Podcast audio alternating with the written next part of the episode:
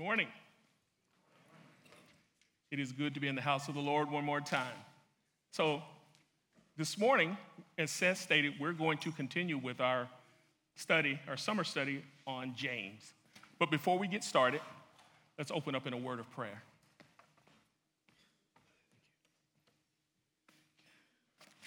Heavenly Father, we have praised you with our song, we have glorified you with our prayers, and now it is time for your preached word. We ask that you would open up our eyes so that we might see, open up our ears so that we might hear, and open up our hearts so that we might receive what thus saith the Lord. Father, I ask that the words of my mouth and the meditation of my heart be acceptable in your sight. In Christ's name we pray. Amen. Amen. So today we're going to continue looking at James chapter 5. James chapter 5. We're going to look at verses 1 through 12. And, and James had, in, these two, in this passage, he had two purposes. The first purpose, which uh, is laid out in verses 1 through 6, he was condemning rich landowners for the persecution of Christian workers. He is telling them that judgment is going to come upon them unless they change their ways. The second purpose, in verses 7 through 12, James is reminding those Christians who are being persecuted, he's instructing them how they should behave, even in the middle of persecution. So, if you would, turn your Bibles to James chapter 5. We'll begin with verse 1. Come now, you rich, weep and howl for the miseries that are coming upon you. Your riches have rotted, and your garments are moth eaten. Your gold and silver has corroded, and the corrosion will be evidence against you, and, you, and will eat your flesh like fire. You have laid up treasures in the last day. Behold, the wages of the laborers who mowed your fields which you've kept back by fraud, are crying, crying out against you. And the cries of the harvesters have reached the ears of the Lord of hosts. You have lived on the earth in luxury and in self indulgence. You have fattened your heart in the day of slaughter. You have condemned and murdered the righteous person. He does not resist you. Be patient, therefore, brothers, until the coming of the Lord. See how the farmer waits for the precious fruit of the earth, being patient about it until it receives the earthly, the early and late rains. You also be patient. Establish your hearts, for the coming of the Lord is at hand. Do not grumble against one another, brothers, so that you may not be judged. Behold, the judge is standing at the door. As an example of suffering and patience, brothers, Take the prophets who spoke in the name of the Lord. Behold, we consider them blessed who remain steadfast. You have heard of the steadfastness of Job, and you have seen the purpose of the Lord, how the Lord is compassionate and merciful. But above all, my brothers, do not swear either by heaven or by earth or by any oath, but let your yes be yes and your no be no, so that you may not fall under condemnation. So, as we look at, at, at, these verses, as I said, James had two purposes. The first purpose was to condemn the, the landowners. And as we see, there's a vivid picture of the consequences of judgment that's waiting on these landowners. The passage serves as a sobering warning to those who have been blessed with material abundance, urging them to use their resources wisely with a heart for the kingdom of God. Some take a look at this, these, these verses and they think that God is against wealth. However, throughout Scripture, we see examples of godly men and women who were blessed with material possessions and used them for the glory of God. Abraham, Job, Lydia are just a few examples of individuals who were wealthy and yet remained faithful to the Lord. So the issue at hand is not wealth in itself, but rather the attitude and the actions of those who possess it. In Matthew chapter 22, verses 36 and 39, it reads Teacher, which is the great commandment in, in the law? And he said to them, You shall love the Lord your God with all your heart, with all your soul, and with all your mind. This is the great and first commandment. And the second is like it you shall love your neighbor as yourself. So, God is not that concerned with our bank accounts. He is more concerned about our hearts. Because if we love God with all our heart and love our neighbors, that kind of love will control our bank account. A modern day example of this kind of love for God and neighbor is Truett Cathy. Now, many of you will not recognize that name, but you will recognize the name Chick fil A. Truett Cathy is the founder of Chick fil A, a billion dollar fast food chain who sought to use his money and influence in a way that would expand the kingdom of God. Throughout the existence of Chick fil A, there's been criticism and controversy around their practice of closing on Sunday. There was a major airport in Texas that said they did not want Chick fil A to be a part of their airport because the restaurant being closed on Sunday inconvenienced the airport customers. When Cathy commented on this decision to close on Sunday and allow that day to be for faith and family, he said, I was not so committed to financial success that I was willing to abandon my principles and priorities. One of the most visible examples of this is our decision to close on Sunday. Chick fil A continues to get criticism about closing on Sunday. And even after Cathy's death in 2014, some thought that, okay, now they will open up on Sunday. But true to Cathy, true to his wishes, they have remained closed on Sunday. So, Truett Cathy is one of the examples of how wealth can be used in a positive way for God's kingdom. However, there's still a warning about wealth. And this is what Jesus said in Matthew 19 24. Again, I say to you, it is easier for a camel to go through the eye of a needle than for a rich man to enter the kingdom of God. That's very sobering. It's easier for a camel to go through the eye of a needle than for a rich man to enter the kingdom of God. So now, as we turn our attention to the first six verses of James chapter 5, we see James giving a warning to the rich, unrighteous landowners. And, and, and that's key. These landowners were not Christian. They were not Christian. So, as we stated earlier, he was warning these landowners about their exploitation and their persecution of Christian workers. James chapter, one, chapter 5, verse 1 says, Come now, you rich, weep and howl for the miseries that are coming upon you. Some scholars have stated that James is taking on the role of an Old Testament prophet who spoke against evil behavior and the judgment that will come if there is no repentance. James makes four accusations against the unrighteous landowners. First, they were going to be judged for hoarding their wealth. Second, they're going to be judged for cheating their workers. Third, they're going to be judged for being self indulged. Fourth, they were going to be judged for condemning men to death. This is a strong condemnation of these landowners. So, as we look at verse 2 and 3, James began his warning by stating that the rich will be condemned because they have put their faith in things that are temporary. Your riches have rotted, and your garments are moth eaten. Your gold and silver have corroded, and their corrosion will be evidence against you and will eat your flesh like fire. You have laid up treasures in the last days. So James is warning them. He's saying that you have gathered so much stuff that you can't even use it. It's rotting, and the moth are eating it.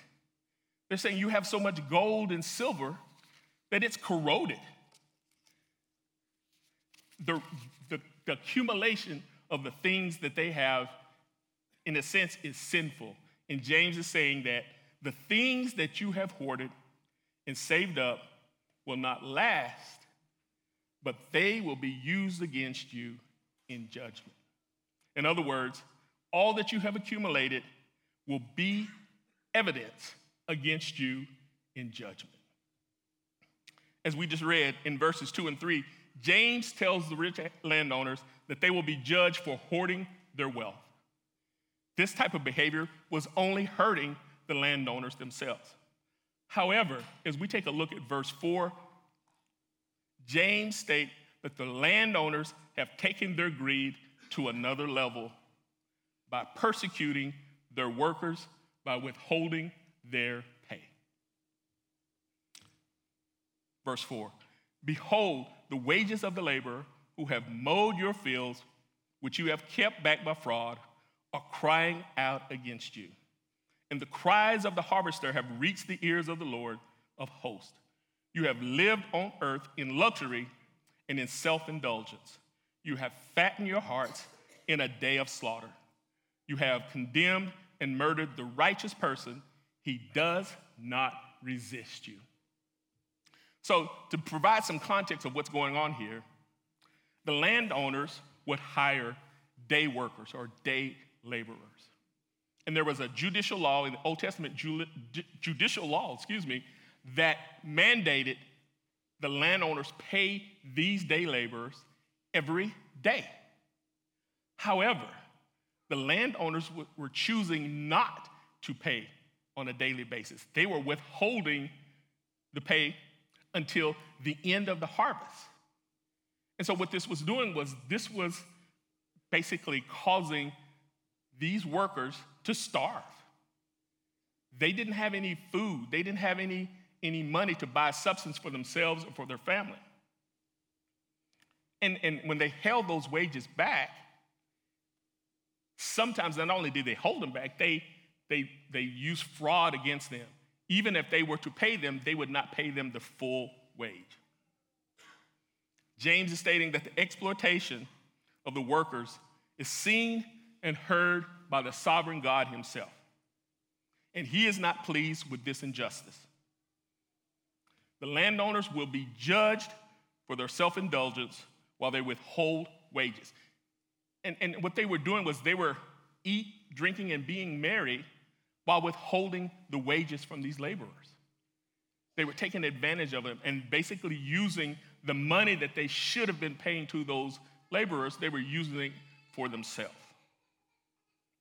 Finally, James stated that the rich landowners will be judged for condemning and murdering, murdering innocent men. Now, as I looked at this, I'm saying, are you saying, James, that these landowners were actually physically murdering some of these workers? Apparently, yes. In order to keep from paying them, they were murdering them, which is unbelievable. Also, they were murdering them by withholding their wages. Because, in essence, if they did not pay them on a daily basis, they would starve.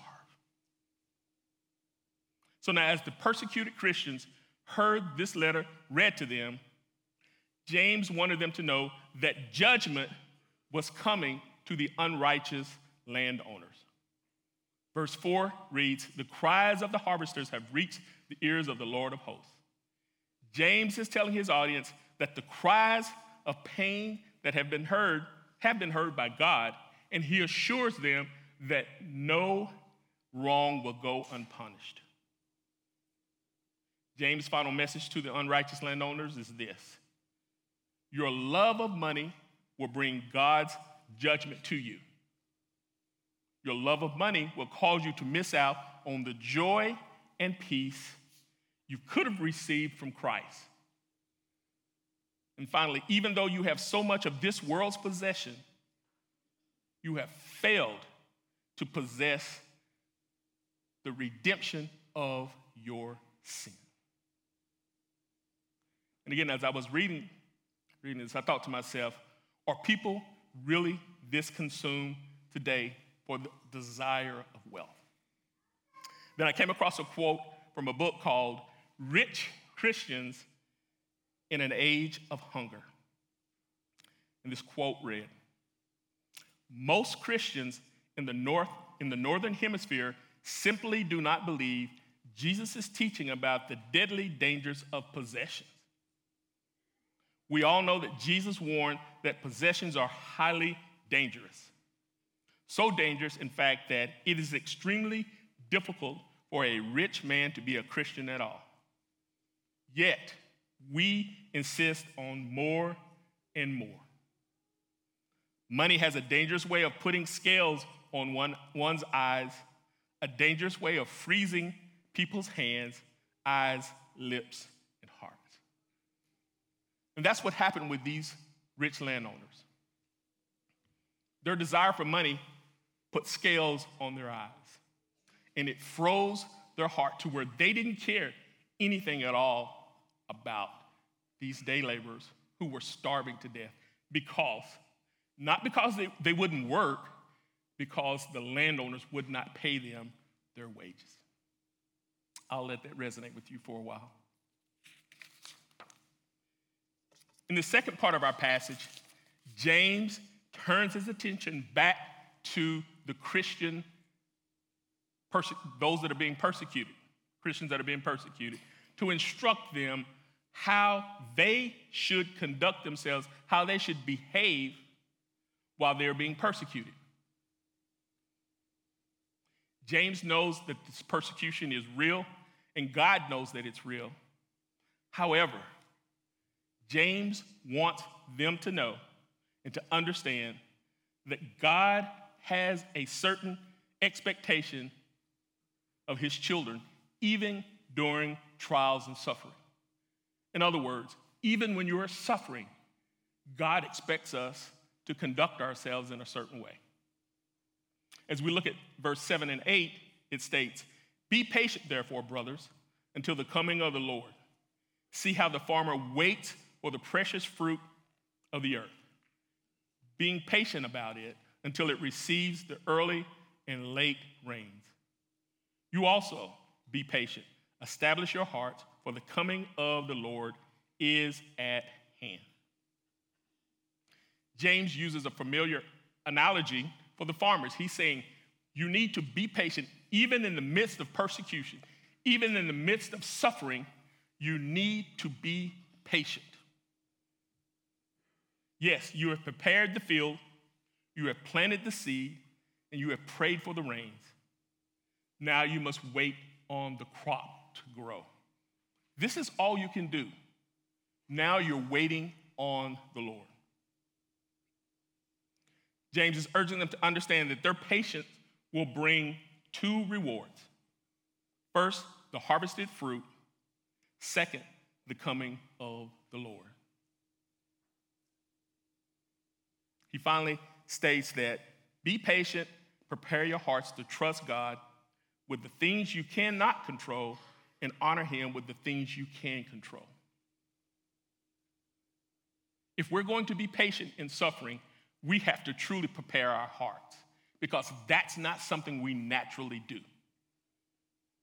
It's not natural for us to be patient. It's not natural for us to wait on God, to wait on someone to make a, to do something, especially God for us. We're in the suffering, we want to get out of the suffering. But James is saying, be patient and trust God with the things you cannot control. When you're suffering, there are certain things we cannot control. When you're in trials and tribulations, there are certain things we cannot control. But he also says we need to honor God with the things you can control. And as we look at verse 9, one of the things that we can control is sinning against our brother. Verse 9 reads, Do not grumble against one another, brothers so that you may not be judged. Behold, The judge is standing at the door. As we look at this verse, we see that James is a great judge of human character and human conduct. Often, when we go through trials, we want to sin against those who we presume per, who's persecuting us. We want to reach out to them. We want to sin against them. We want to retaliate. But even beyond that, we will be tempted to sin against our brothers and sisters in Christ. Let's think about that. I'm going to pause here for a minute and let's think about that. I'll ask this rhetorical question Have you ever been here? Have you ever been in a trial and tribulation? Have you ever been suffering and lashed out at those that are closest to you? I don't need a raise of hands. I think the answer across the board at some point in time uh, we have. At least I know I have multiple times. We lash out at our spouse. We lash, lash out at our parents, our children, our boss, our brothers and sisters in Christ, the pastor, the church, whatever, whomever we can, can lash out at. That's what we do. That's what we do. And James is saying, no, no, no. Do not do this. Because he also says at the end, he says, someone's watching you. We have expectation. God has expectations for us on how we conduct ourselves when we're going through suffering, persecution, and trials. It's kind of like a sponge. A sponge, when you fill it with water and you squeeze it, what comes out? Water. Well, for us, when life squeezes us through stress and pressure and troubles, what comes out is what's inside. And if we're filled with anger and hatred, that's what's going to come out. That's what, that's what we're going to show. That's what's coming out when we're squeezed through persecution and suffering. However, if we're filled with gratitude and with the joy that comes from knowing and trusting God, when life squeezes us, we won't grumble. Instead, instead, we'll find reasons to be thankful. We'll find reasons to be thankful. And this is what James is telling the persecuted Christians. Find a reason to be thankful. Find a reason to be thankful. James continued his examples of how to how to behave in verse 10, verse 10 and 11. As an example of suffering and patience, brothers, take the prophets who spoke in the name of the Lord. Behold, we consider these blessed who remain steadfast. But you have heard of the steadfastness of Job, and you have seen the purpose of the Lord, and how the Lord is compassionate and merciful. You know, when my oldest son was growing up, he was a tremendous fan of the legendary basketball player Michael Jordan. And the mantra of the day was, be like Mike. That was the mantra of the day. You know, if you're playing basketball, be like Mike. If you're drinking Gatorade, be like Mike. If you're wearing shoes, be like Mike. And that was an expensive venture right there. but whatever you do, whatever you do, be like Mike. And so as we look at this verse, I'm reminded of this mantra and what James is saying to these Christians. James is telling his audience, be like Job. Be patient like Job. Persevere like Job. Maintain your faith in God like Job. Because when we do, the Lord will be patient, compassionate, and merciful to us, just like he was to Job. Now, James specifically mentions Job because he too was a legend. The Jewish people had heard his story across uh, the Roman Empire. They've heard of the Job's tremendous trials, him losing his children, losing his livestock, losing his health. But we have to understand this. James wasn't saying for us, for them to remember those trials and tribulations, because that was not the story. That wasn't the purpose of the story to tell about Job's trials and tribulations. In the end, the story is not about his suffering, the story is about God's sovereignty over all things. The story is about God's glory, even in Job's suffering. God is and he was glorified. And it's also about the compassion and the mercy and the grace of God. Because what did he do? After Job lost all that he did, what did God do? He replaced it twofold.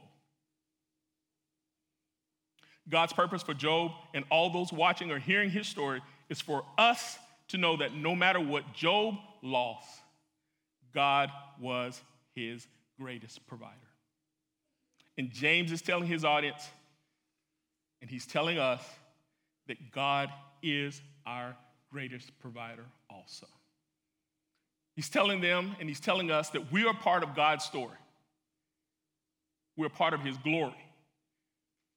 We're part of his sovereignty. We're part of his grace and his mercy, his love. That's us.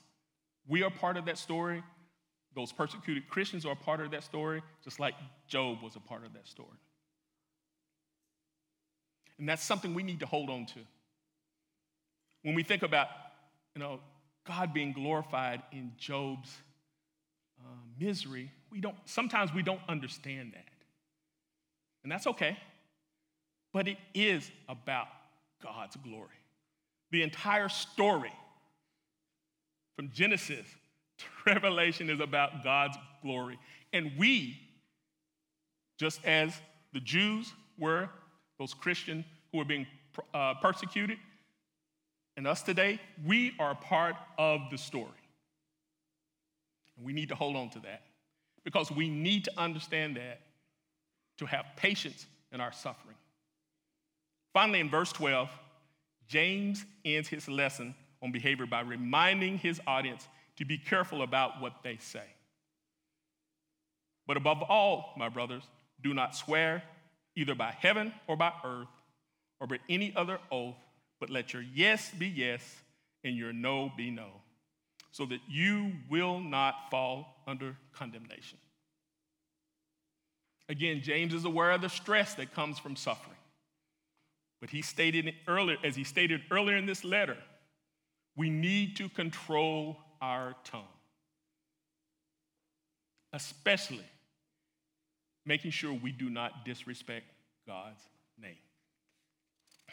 So, as we reflect over these 12 verses, how do we apply them to our lives? I've got about four things. They're not an exclusive list or an exhaustive list by any means, but it is a list. And one of the key elements to being patient during trials and during suffering is to hang on to the truth that God is, is sovereign in all things. If we believe that, that makes a world of difference. He is sovereign in all things. And right next to that is for us to believe and hold on to the fact that God loves us. We are his children. He is our Abba Father. He loves us. So we need to trust him, we need to know him, and we need to obey him. That will help us be patient in our suffering. We also need to understand that suffering is an, is an inevitable part of the Christian journey. In John 16 33, Jesus said, In this world, you will have trouble, but take heart, I have overcome the world. As followers of, Christ, we are not exempt from difficulties and pain that come with living in a fallen world. We have to understand that we live in a fallen world And, and, and the fact of the matter is, everyone is suffering. But the difference is, we're suffering as children of the one and only true living God. That makes all the difference. That makes all the difference. That changes everything. And so we can take comfort in knowing that Jesus has already won the victory. And we can find strength and hope in him as we navigate through these trials. Finally, we need to understand our security is not in our material wealth and our resources. Our security lies solely in us being dependent upon God on a daily basis. In the Lord's Prayer, He said, Give us this day our daily bread. Therein lies our security, dependence on God on a daily basis. So, as I close, let me share this last quote with you. And it says this Sometimes when we're suffering, it can feel like we're the only ones who have ever gone through what we're going through. But that's not the case for believers in Christ. We are part of a legacy of people who have gone before us and have suffered as followers of Christ. We've wrestled through the suffering with God and came out on the other side as people who trusted Him even more. And that is so key, that is so important. We've wrestled through the suffering with God. And His goal is for us to come out on the other side trusting Him even.